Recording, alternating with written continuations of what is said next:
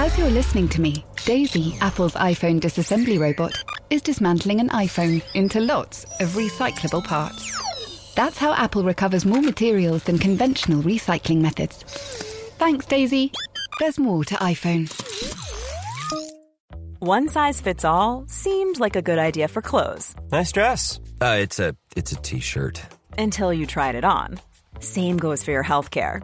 That's why United Healthcare offers a variety of flexible, budget friendly coverage for medical, vision, dental, and more. So, whether you're between jobs, coming off a parent's plan, or even missed open enrollment, you can find the plan that fits you best. Find out more about United Healthcare coverage at uh1.com. That's uh1.com.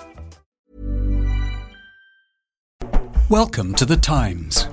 To find out more, head to thetimes.co.uk. Every goal, every game, everywhere. The Times and the Sunday Times. Now with goals. I'm Gabriele Marcotti, and in the studio this week, I'm particularly excited because I am joined by James Scowcroft, who made the long trip in from Suffolk, Alyson Rudd, and joining us remotely from somewhere in Greater Manchester, it's James Ducker. This week, the debate focuses on uh, on Ducker's Lost Talent series, and if you haven't checked it out, please go online and do so. It's uh, it's quite eye opening and thought provoking. But first, there's obviously only one thing to talk about: the FA Cup. Thought the Yeates might take it down towards the corner flag. He had other ideas. Here's Stead and Yeates. It's four. Mark Yeates seals it for Bradford. What a shock! One of the great FA Cup stories. Chelsea beaten in 90 minutes for the first time at home in this competition for 12 years, having been 2 0 up and against a side from League One. I did this sort of free form rather than looking at, at two games because obviously Chelsea and City, I suppose, were the biggest eye openers. But there was just so much packed into into this weekend. Uh, if you look, the the top three teams in the Premier League all lost to uh, uh, opposition further down the food chain. Scoey's mates at, at United were held by, by, by Cambridge United, which is rather absurd. It's a good result, that. Exactly. Spurs, I think, are sixth, or uh, the- or, or, or fifth, or sixth. They lost. Arsenal, they I don't say they squeaked it, but it was close. So what we're seeing is this remarkable, remarkable weekend. So I'm going to go straight to you, James, because you're the wise one here. Is this randomness or is this magic of the FA Cup? I think it's ra- I think it's random. I think it's totally random, and I think when that sort of level of randomness sort of conspires together on one day, then it then there is an element of sort of the magical about it. I, I, I don't I don't think you can quantify what happened. I, I don't think we can reasonably sort of explain why all of that happened on a single day. I just think I just think sometimes you get extraordinary days like this, and it so happened to be in the FA Cup this this weekend. But you, you know, you you do get it on sort of weekends like this. In particular, football is one of the most extraordinary, captivating sports. So just I think where what separates it is that you just don't tend to get in other sports this level of sort of shocks. You know, well, sorry, this sort of scale and level of shocks in one go. It's Well, um, uh, well the uh, our colleagues at Sunday Times called it the greatest day in FA Cup history. And I think certainly for shock value, it, it, it may well have been. Scoey, there's, there's also the fact, as, um, as your pal Van Gaal pointed out on Friday, that it is a low-scoring game and it's difficult to score a goal. And if you get a bunch of able-bodied men, even if they're generally not very good, like Cambridge United are on paper, and you get them to go stand in the penalty box, as they allegedly did in Van Gaal world uh, against United, you still need to break them down. And you can score one goal in the first minute and they all come forward and you score 10, or you can not score the entire time, as has happened to United. You know, if you take Cambridge as an example, tactically now we're seeing a, an era of people that can just shut out their goal, you know, just defend in numbers, defend in areas where goals are scored and created, and, and make it unbelievably hard for the opposition. Um, Van Gaal says it's easy to do what? to defend. I think it is to a certain point. Yeah, if you if you're organised, the players are fitter than ever been. So you you probably haven't got that advantage that they probably had 20 years ago. I was at the Cambridge game and. You know the the, the organisation Cambridge has was absolutely superb. I don't, I don't think really many people have picked up on this, and I think also you know, a lot of people say, "Oh, the gap's bigger than it's ever been." I actually disagree with that. I think if you look at the quality, if you go back to the Chelsea Bradford, if you look at the quality of Ch- uh, Bradford's goals, you know, for a, a League One team, I think that has to be. Uh, creditable as well so you know i think it also uh, it's a one-off as well There is. I don't think there's a common denominator over No. that Saturday. To be honest, I think I think Cambridge is an aberration because they were very happy to take the replay. They need it financially, you know, and it is perfectly possible on a rough pitch Well, at do. home to decide we're going for nil nil and to achieve that and have no other objective. I'm sure, James, you, you, uh, you'll say with, with Man City. Sorry, Man City in the last this this season and last season have come very close to going out against Championship sides, haven't they? The, yeah, I mean they came they came close in the previous round against Sheffield Wednesday. Who, And Watford last year, who- they were two were very down. Watford last year, and then obviously they, ended, they did end up going out to a Championship side in Wigan. What, what I what I think is particularly interesting about the, the say the, b- three of the biggest results this weekend, Bradford, Middlesbrough, and uh, the Ca- Cambridge games, was that, that that they came against opposition all of whom fielded pretty strong sides, and all of whose managers treat the FA Cup very seriously. You know, Mourinho could never be uh, uh, excu- uh, accused of, of not treating it with respect. Okay, sorry, sorry, sorry, Ducker, Ducker, Ducker, Ducker, Ducker. We're going to get into Mourinho in a minute, but I disagree with you so strongly that I have to speak up on this. So if we want to have this out, have it now. Please tell me how it is. How is it? uh, How it's possible that seven of the eleven that Mourinho sent out have started between them 13 league games this season. Tell me how Christensen and Drogba and, and Loic Remy on the wing and, and all this jazz is, is an example of what you're saying. I would agree if there were kids who didn't have a substantial amount of football experience behind them, but the players like Remy and Drogba that you mentioned got so many games behind them. You know, they're, they're not they're not kids or inexperienced sort of pups. You know, they they are very very seasoned, experienced professionals, and I think Mourinho will look to that side and thought that is absolutely more than capable of beating a League One side. I think you know there's a difference when you might get sides lower down the Premier League who don't have anything like the sort of squad strength that the top three do, that those those three sides I mentioned do, uh, and, and then they start playing you know the 17, 18 year old kids or or the guy who who plays once every three months or you know the you know squad man and the journeyman.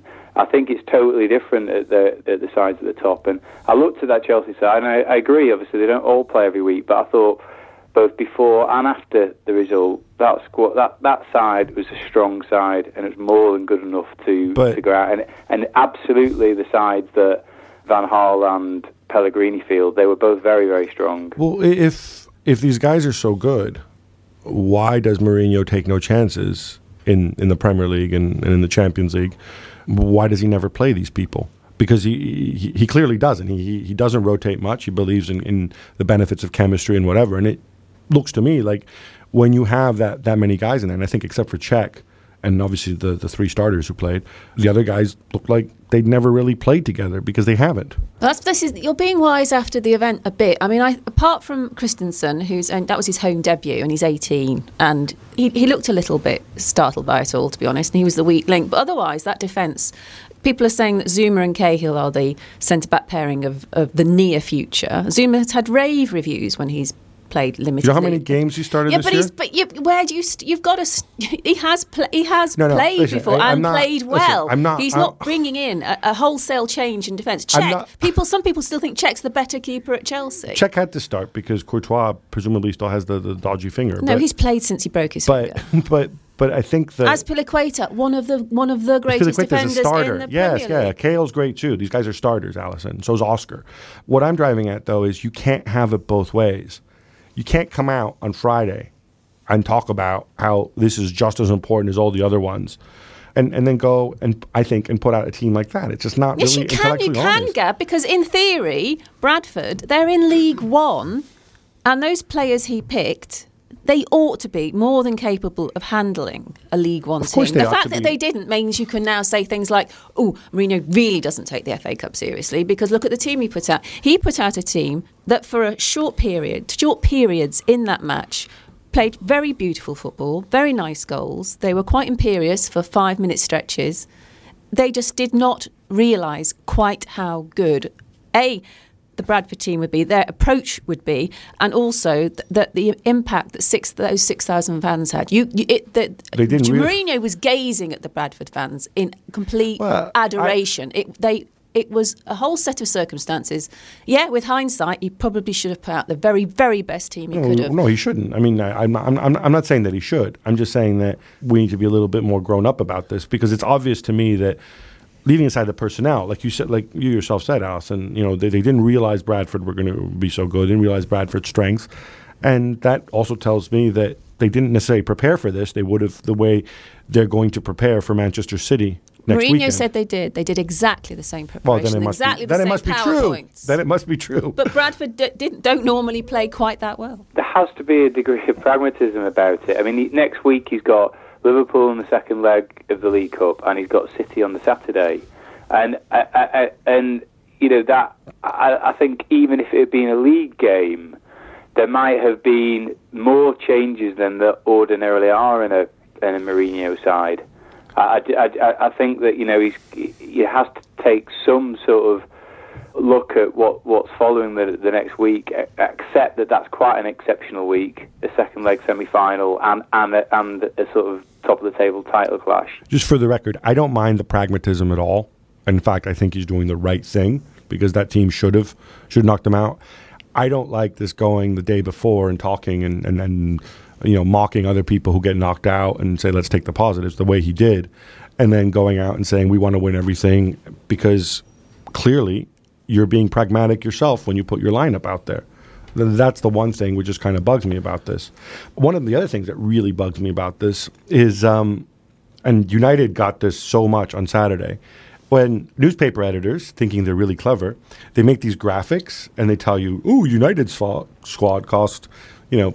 800 billion and uh, United's players earn this much and it would take the entire city of Cambridge 50 years to make as much as James Wilson does in a week. I find it incredibly stupid because the simple reason, James, you were a Premier League footballer, and at some point you probably played against players who were making, say, a third as much as you, right? Yeah. Those players weren't. You weren't three times better than those guys. There's an economic factor, which is the reason why United players earn what they earn. It's not because a United player on 100 grand a week is going to be 10 times better than a championship player on 10 grand a week. It's that it's that United make more money, have more money, so they pay their people their people more. I- Exactly, it- and, and the bottom line is, Gab, that both sets of uh, players are both full time. They'll both train. They'll both do similar training methods. Uh, Manchester United might have plusher surroundings, but the, the training will be similar. The coaching will be very similar as well. So, you mean you weren't better when you were get, making more money weren't better in what way? as a footballer?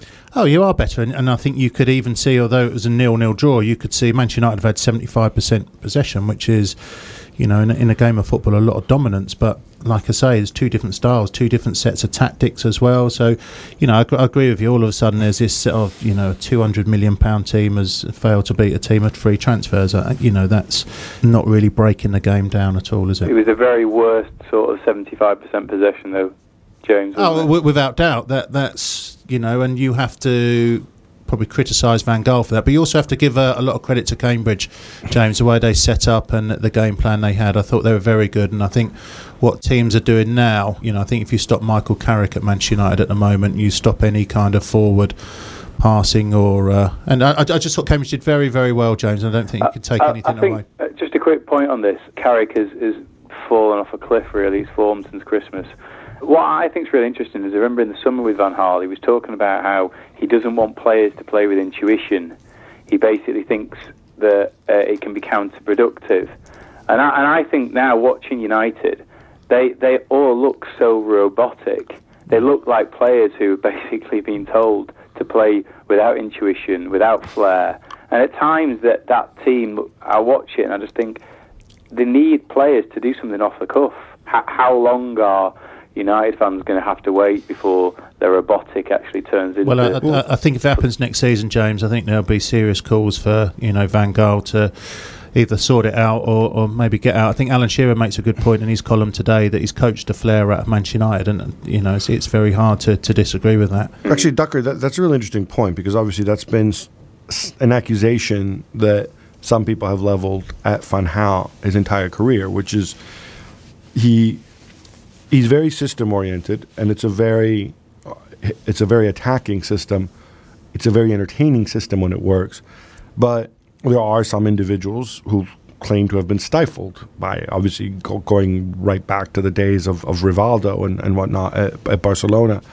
Uh, is this something that you think that the United players are are feeling, or is it just something that you're kind of observing?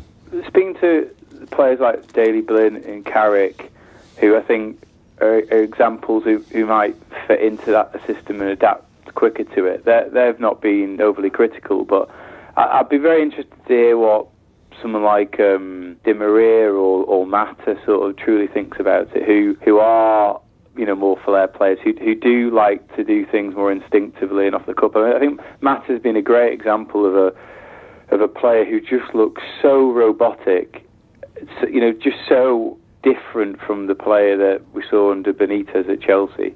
Could probably count two or three good performances in about 25 30 this season, which is quite alarming. United are obviously still in the competition. Manchester City are not, um, having lost to Middlesbrough.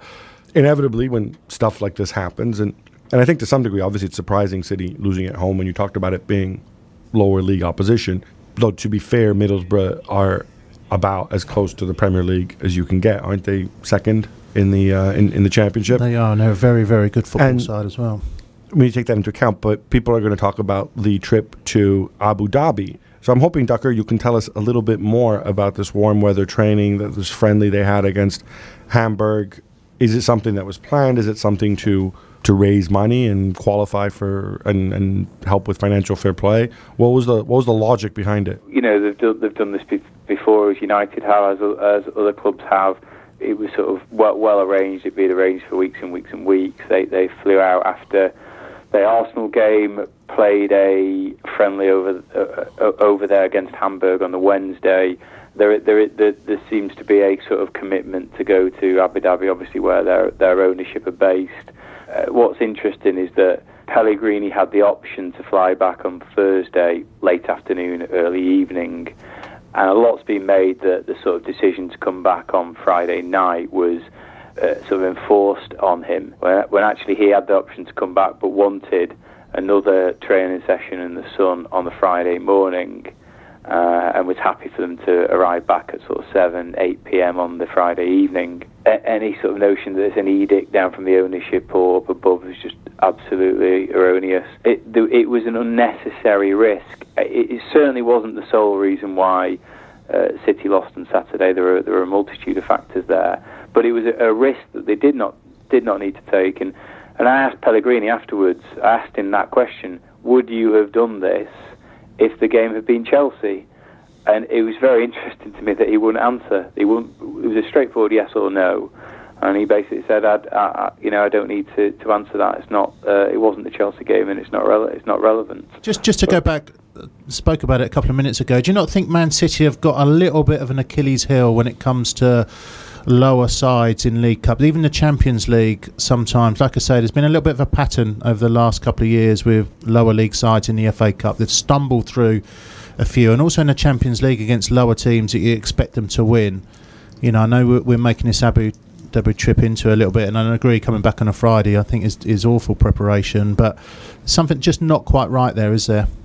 No, there's not. But I wouldn't even just say it's sort of lower league. I think I think um, certain opposition that they've struggled with yeah. all all season. I think there's a there's a, a, couple of points. I think the left side's often been an issue. The Clichy and uh, Kolarov can be uh, very good going forward, but um, defensively, I think both are a liability and they leave a lot of space uh, behind them. And I think one of the things is David Silva's been moved inside quite a bit more of late, played more centrally, and it's actually benefited the left side because when he when Touré's there and Silva Silva stationed on the left, he spends so much time drifting inside. That there's a lot of space to exploit down that side. When you get a team that sort of play sort of in between the lines very well behind a sort of a, a sole centre forward, City have struggled with. Uh, and, and Middlesbrough did that to excellent effect. What I loved loved about the City game is not City related. That turn that that Tomlin did when, when he hit the post.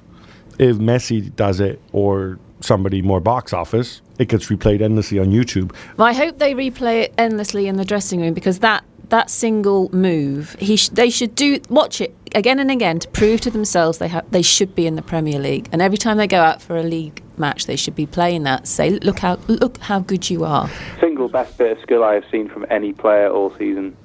Are you serious? Yeah, it was absolutely brilliant. Honestly, I mean, I, I, Better than any player all season. Well, I didn't like, enjoy it that much, but it was pretty good. it was honestly, Gab. Honestly, I, it was one of those where I know, you obviously, you can watch it back and back and back, but watching it live in real time, it was just. We all sort of looked at each other in the press box, couldn't actually believe what we were seeing, and the best bit was uh, Kompany's reaction. Just literally, it was, you know, he liked the phrase bamboozled or sort of dazed and confused. He absolutely was. He didn't know where he was. You, James, I want to ask you about this since you've you've probably you've done stuff like this, maybe not that often in games, but you, I'm sure you you know you know how it's done. Do, do you do you blame Kompany for that, or is it just all on on the striker? And what does it take to to attempt that? I- How often did you attempt that? Very, very, very rarely, if ever I did. No, it's a fantastic bit. So you just feel for him that he didn't score and it comes off the post. I think he actually, and I didn't see the game live, saw the highlights. He actually did a sort of back heel where he plays it into the centre forward in the first half, James, doesn't he? Where he takes out two or three Man City midfield players, which Yeah, was did, equally yeah. as good. I- I've seen the lad the last two or three seasons, and I think one day he, he should get into the Premier League. But no, I don't think you can really blame Kompany. I think Kompany had an off day, but you have to give credit where credit's due. So, can you tell us how hard it is to do that at, at, at pace? Well, it- and, or it- do, do we think of attempting it? Listen, if you go out on a training pitch and you've got nobody near you, it's, it's not hard at all. You can do it. But to do it on that stage in real time when all of a sudden, you know, the game is probably three times quicker than any training ground session or, or move you'll practice, and for it to come off takes a lot, a lot of. Uh, I wouldn't say courage is a word, but obviously self belief. Liverpool, of course, were were held uh, as well by Bolton, but I watched Brendan Rodgers afterwards, and incidentally, this is a, basically old rule. If you've got four people in a camera shot or or a photograph, and you're one of the little guys, you don't want to be in the middle. Just as if you're one of the freakishly tall people, you don't want to be at the ends. He looked absolutely tiny on uh, on, on my TV screen. It's just by the by. Uh, just something he might he cares about his image, something he might want to take into account. Alyson, he was he was VoiceOver describes what's happening on your iPhone screen VoiceOver on. Settings. so you can navigate it just by listening. Books. Contacts. Calendar. Double tap to open. Breakfast with Anna from 10 to 11. And get on with your day.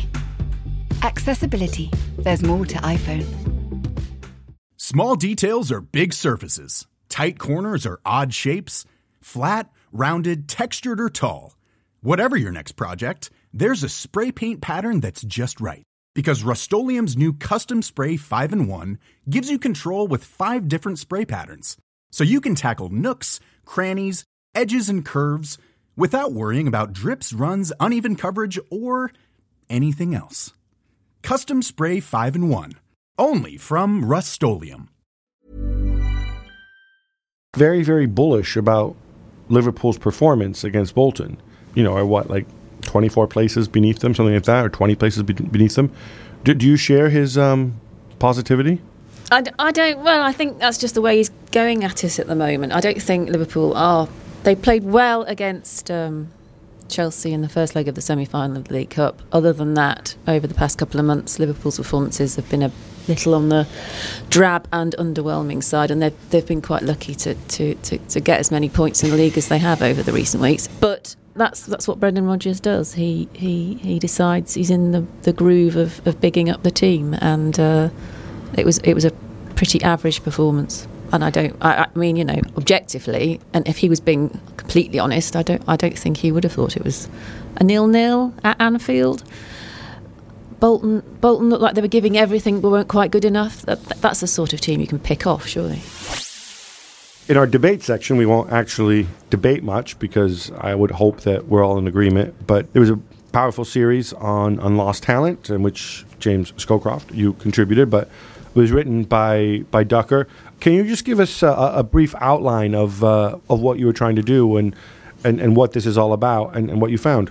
In sort of mid-November, the University of Teesside got in touch with some research that they'd done looking at the psychological distress that can be caused among 15 to 18 year olds who are released by football clubs, i.e., before they get a scholarship or before they get a professional contract. And this sort of subject has been of great interest to me for uh, a long time, and, and, and all the more so now I've got sort of young lads who are starting to play football themselves.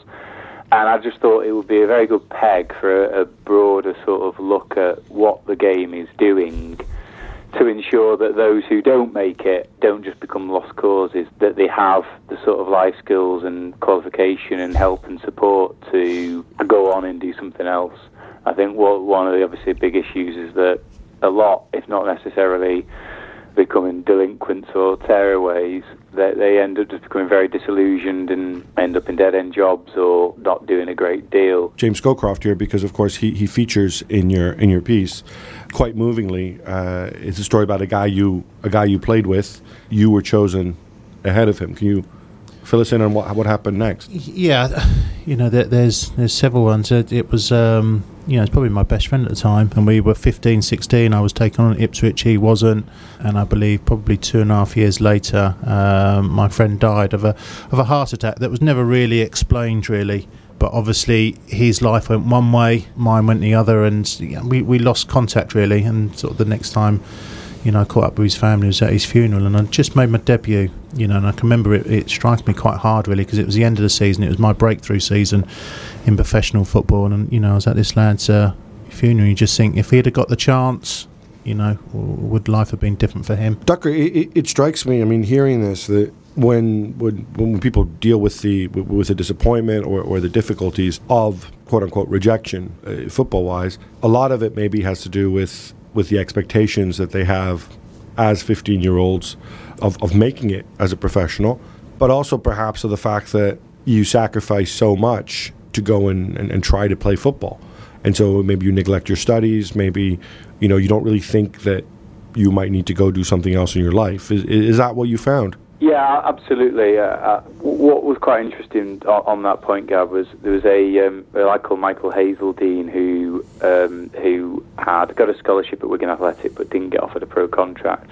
But his parents had sort of drummed into him the importance of education. It helped that he was bright and felt that there was very much a need for a plan B, uh, and he ended up studying medicine at Edinburgh.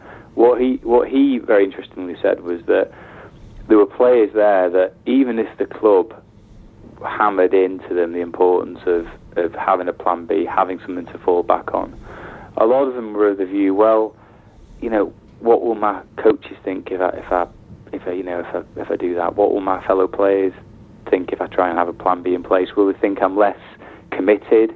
Will they think I, I'm, I'm less confident? Will they think that I've got doubts in my mind as to whether I'll, I'll make it? And he said there was interestingly, among his group, some of them opted not for a plan B because they were concerned about how it might be perceived among others if the support network, the help network, isn't in place. Then that's where the game is um, is failing, and and a lot of the independent bodies that I spoke to, who are, who are there to try and help pick up those that get rejected, have found great resistance from the authorities.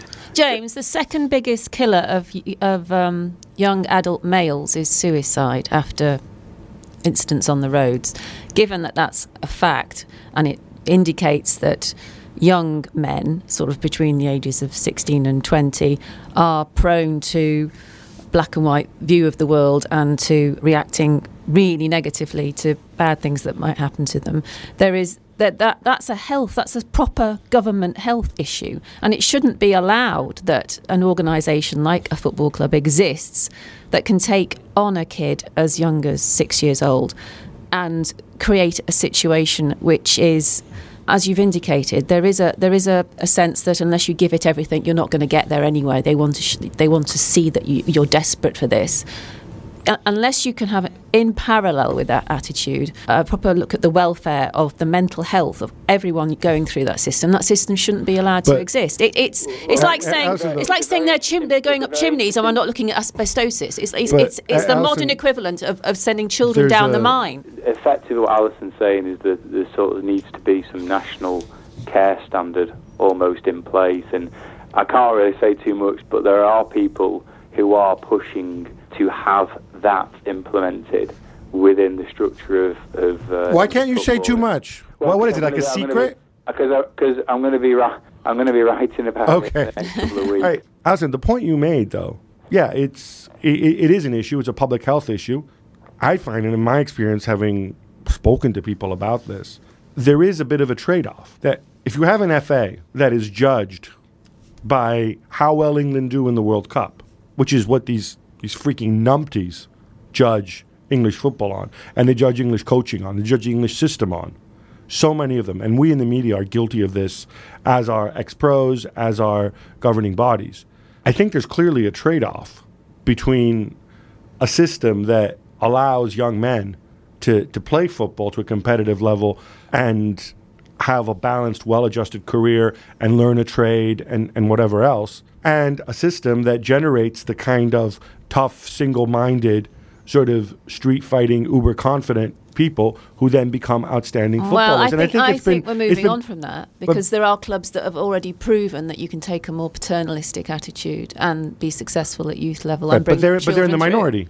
Yeah, but they're, they're there as they're there as the, the prototypes. I'm thinking of Southampton and Fulham in particular, where you do find the parents who start to worry. And I agree with you, James, completely that, that the parents take ultimate responsibility here, and they're they're often very neglectful in the way they push their kids down dream paths that aren't going to come true. It's ridiculous.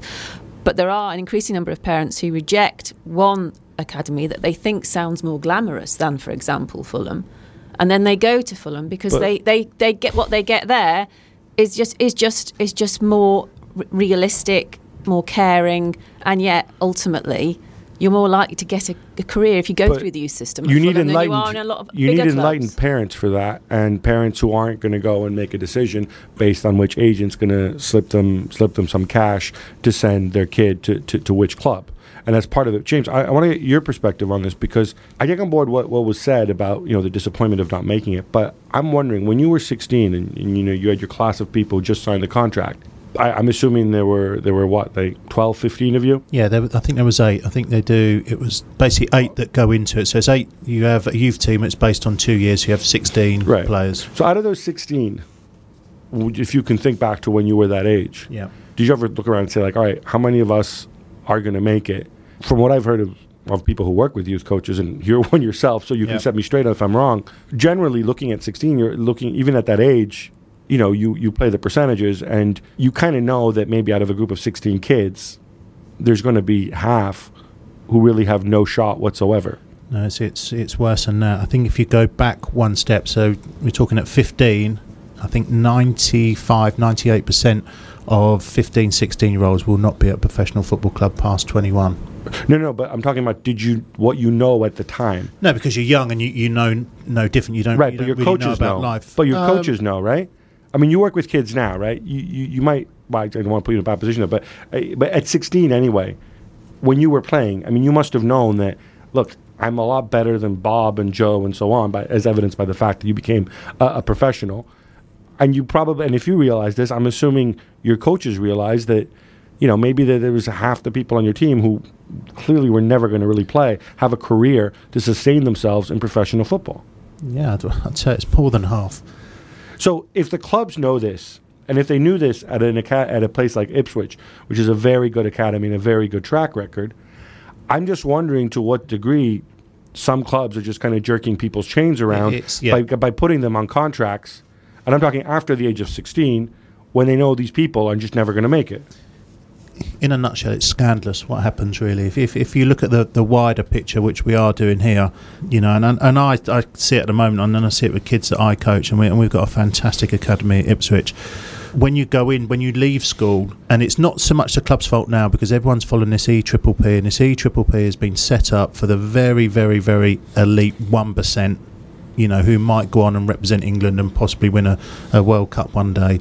But the 99%, there is nowhere near enough in place to, to set these boys up when they do fail, which unfortunately they are. You know, like somebody said, I think it was a conversation me and James. If this was a university, it would be shut down. You know, because the pass rate is it. You know, Alyson made a, a, a story about going up chimneys, and it's it's not a million miles away from the truth, really. If, if you looked at it in in a certain way and what's expected and the workload that's put onto some of these kids as well, you'd think, hold on a minute, you know, this, this is wrong. So. I'm glad James has brought it up. and it's a fantastic piece he did, and hopefully something will come out of it because something needs to be done. I think I think one of the uh, to what James is saying, one of the contentious issues, and there's no easy answer here, is is the age with which clubs can now sign players. They can spend, you know, the fifth, sixth, seventh years in development centres, and then they can actually sign for a club in their under nine year. And you might have a scenario where a player is is at one club in one very very small environment from say eight eight to eighteen, gets a scholarship, and then doesn't get a professional contract. And one of the things that was sort of put to me was that you can get you can you can try and educate the kid all you want. You can try and give him all the life skills he wants. But if he's all he's known is a very small bubble for a decade, and then suddenly hmm. he's rejected and he's sent out into a world that is pretty alien to him, that that is particularly damaging. And, and Sorry, James, if I jump in here, but don't uh, these people go to school? I mean, like it's not like they just live at the training ground from the age of eight, right? Uh, they, well, they don't just live at the training ground, but uh, you'd be amazed, Gab, at the, the, the amount of time that they spend there. They might be training. Aren't there rules governing that, like limiting the amount of hours that a, a James, the biggest can problem. train? Sorry, Gab. The biggest problem is when they leave school at 16. So instead of going on to do A levels or, or they go to college, they come into a youth team. They call it a scholarship now, and they go to college one day a week, one and a half days a week it is. And I think if you look at it, I think 90% of them won't make it as a professional footballer. It should almost be rev- reversed. It should almost be a day and a half or two days a week football, and the rest should be education. The game's counterpoint to this is that because school football, local club football has been decimated down the years, you know, PE time- timetables have been drastically cut back in playing fields sold off and everything is that the clubs have almost had to step in to fill a void to fill this vacuum that has sort of been created over a, a, a number of years. They almost had it right with, with Lilleshall in the in the eighties, nineties, where they went to Shropshire. They they stayed there. They got expert training. This was the elite in every age. I think it was 15s and 16s, your last two school years. Plus, they went to a very good school there as well. So the the education was good, and also the players that came out of that system. There was a lot of players that came out of that system as well. So, you know, if you look in academies now, and this is a guess, but I don't think I'm a million miles away. I think there's is it between six and seven thousand players, James, in the E Triple P at the moment? there's about there's about eight thousand 8,000. academy players. Yeah. So can we point out E Triple P is the elite player performance? Yeah, th- this is what all the clubs are having to follow at the moment. You can't have 8,000 elite players. I think ultimately this is much uh, a political issue about what you want to do with your young men as it is a football issue. And um, I just hope that people take a long, hard look at it, and hopefully James's work here can uh, can help precipitate that.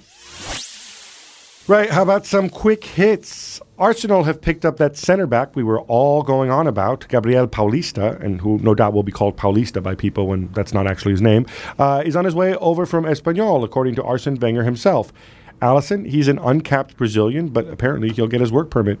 Do you understand the work permit rules better than I do? The rules are really easy. If, if you're not from the EU, you have to you have to feature heavily for your for your international team. The the reason it becomes complicated is there is a subjective element, which is if you don't fulfil the criteria, you can start arguing if you want to buy a player.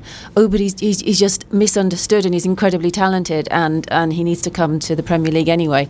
And once you allow that crack in the door, then it's not a rule at all. Sorry, just on Gabba, that there's a rule just about to come in. You can now come over on an investor permit. So if you're going to earn a substantial amount of money, you can actually get in on that permit as well. Louis van Gaal wasn't quite caught up in cup magic on Friday. He blamed the pitch and the referee for Manchester United's draw at Cambridge United. Ducker, uh, why was he so grumpy? Well, I think deep down he knows his team have been played very badly and been embarrassed by a side many divisions below them. Um, I think it's always quite a desperate set of circumstances when you've got the manager of Manchester United blaming the pitch and the referee for a draw at Cambridge. Arsene Wenger says that if you love football, you love Thomas Rosicky. I certainly uh, liked what he did, but Phil Neville found his no look pass. Uh, in fact, he attempted two of them uh, less appealing. In fact, Phil said on Match of the Day that if somebody did that in a game he was playing in, he would have two footed him. First, I thought he was joking, but then he went back and he repeated it again. I'm sure this is all to do with the footballer's code. So, James, since you are part of the secret fraternity, can you please shed some light and tell us have you ever two footed and nutted an opponent for, for doing something like that? Uh, no, I haven't, and I'm not part of the Phil Neville code either. So um, I found it astonishing his comments last night on Match Day, which I actually think he came out on Twitter earlier and said, "Oh, what a fantastic ability by Rosicky to look one way and pass the other way." I, I do believe so. Uh, I find it baffling his comments last night. I thought he was going to criticise Rosicky for doing the one look one way, play the other for the fact that he's got floppy hair. And when you do that, you look like you're a dog trying to get the rain off your fur. But no, he actually said it was something he felt was disgraceful. Well, that, that'd be good at coaching kids. When if someone does that, can you go over and two foot him, please? Well, he, Great example. that was hilarious. Well, we, we all say things we regret. Sepp Blatter invites the world to rally behind him, and I quote Football is a team sport. Let's go together with a team. Join, join. Football is a unity. Alyson, I'll let you comment. Uh, well, we're going to hear a lot, a lot more uh, such rallying cries from Join, Blatter. join. but, but, but this, I mean, are we surprised? I mean, this is this is how Blatter will will get re-elected because he'll just say, look at the bigger picture, not the minor little things like corruption and bribery. Let's just look at the big picture that football's beautiful, and I've I've um, extended it to all far reaches of the globe. So you will see these broad join join type speeches. Join, join. Football is a unity. Matthew Syed appreciates the magic of the FA Cup, but says that to him, the league is, and always has been, even in the pre Premier League era, far more magical. And he flags up one problem with early cup upsets, uh, which is that once the big clubs go out, you get a bunch of clubs that we all say we want to watch, but we don't really want to watch. And of course, in 2008, we had Portsmouth against West Brom and Cardiff versus Barnsley as our semi-finals, which no doubt was riveting if you're Avram Grant. Which side are you on, Ducker? Are, are you, would you be bothered if we had semi-finals of uh, uh, comparable glamour? No, I, I don't really understand why we have to take sides. I don't think it's at all about that. I think What's more magical? I don't took sides. You can take sides. I don't. I don't want to take sides. you don't need to take sides because we have both. If it was one or the other, then that would be a, that would be a debate. We don't have to take sides. We've got the FA Cup, and it and and, and when we have weekends like like this, in particular, it's brilliant. And the same can be said for for the league games. I mean, I you know that Ports that 2008 season, Portsmouth, West Brom, and Cardiff, Barnsley. What what was exceptional circumstances? We don't often get that, and I don't really understand why everyone was moaning at the time about it. I, I, I, certainly, in the run up to that, and the years up to that, would be moaning that we'd had this Chelsea, Liverpool, United, Arsenal dominating the FA Cup. I don't think we need to take sides. Fabian Delph has signed a long-term contract at Villa, and yes, I am scratching the bottom of the barrel for quick hits. James, it could just be a way for the club to get a higher fee if and when they sell him. But where do you stand on the Villa midfielder? In fact, tell me, which Premier League sides would he not get into? Um, well, I don't think he'd get into the top two, would he? Probably not Arsenal at the moment. Um, United? Delph or Blind? Oh, You're torn, aren't you? Let, us not go there. Um, but I do actually think he's, he's he's a decent player, and I think he's he's improved recently. You look at a Tottenham, possibly an Everton, or, or someone. I know Everton are, are down the table, but maybe that Southampton, that sort of sixth to ninth. Gab, I have a question for you. Ronaldo was sent off this weekend. What was behind his hissy fit? I really don't know. Real Madrid were, were, were absolutely uh, horrible um, in their game. They were playing very badly, and he just he just snapped. I mean, uh, first he tried to hit Crespo, not Hernan, but another guy named Crespo. Then he managed to hit and kick Edimar, another opponent. He apologized afterwards on social media and was no doubt very heartfelt. It's interesting now because he could face uh, a a three-match ban, which means that he would miss the Atletico Madrid game, and. Um, I think somebody pointed out that this is the ninth red card of his career, but he got four of those with United, which I didn't remember him getting sent off that many times, but I guess he did. Right, that's all we've got time for this week. Do go back and check uh, Matt Dickinson's uh, uh, two part series on Match Officials. And if you haven't subscribed on iTunes and Player FM for Android, please do so. Many thanks to my guests today, Alyson Rudd, James Scowcroft, and James Ducker. And again, I invite you to go back and check out uh, James's two part series on, on Lost Talent. Uh, you can check out thetimes.co.uk on your digital device, and members will get exclusive football, rugby, and cricket highlights free as part of your subscription. Uh, if you're not a member yet, take our one pound digital trial today. Just search Times Sport online. See you all, same place, same time next week. Bye bye. Your subscription to The Times and The Sunday Times now comes with access to every Barclays Premier League goal. Refresh your app, choose your team, accept notification, and you're away.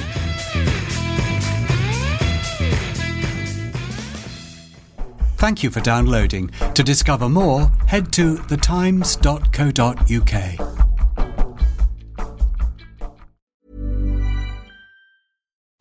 VoiceOver describes what's happening on your iPhone screen VoiceOver on. Settings. so you can navigate it just by listening. Books. Contacts. Calendar. Double tap to open. Breakfast with Anna from 10 to 11. And get on with your day. Accessibility. There's more to iPhone. Small details are big surfaces. Tight corners are odd shapes. Flat, rounded, textured, or tall. Whatever your next project, there's a spray paint pattern that's just right. Because Rust new Custom Spray 5 in 1 gives you control with five different spray patterns. So you can tackle nooks, crannies, edges, and curves without worrying about drips, runs, uneven coverage, or anything else. Custom Spray 5 in 1. Only from Rust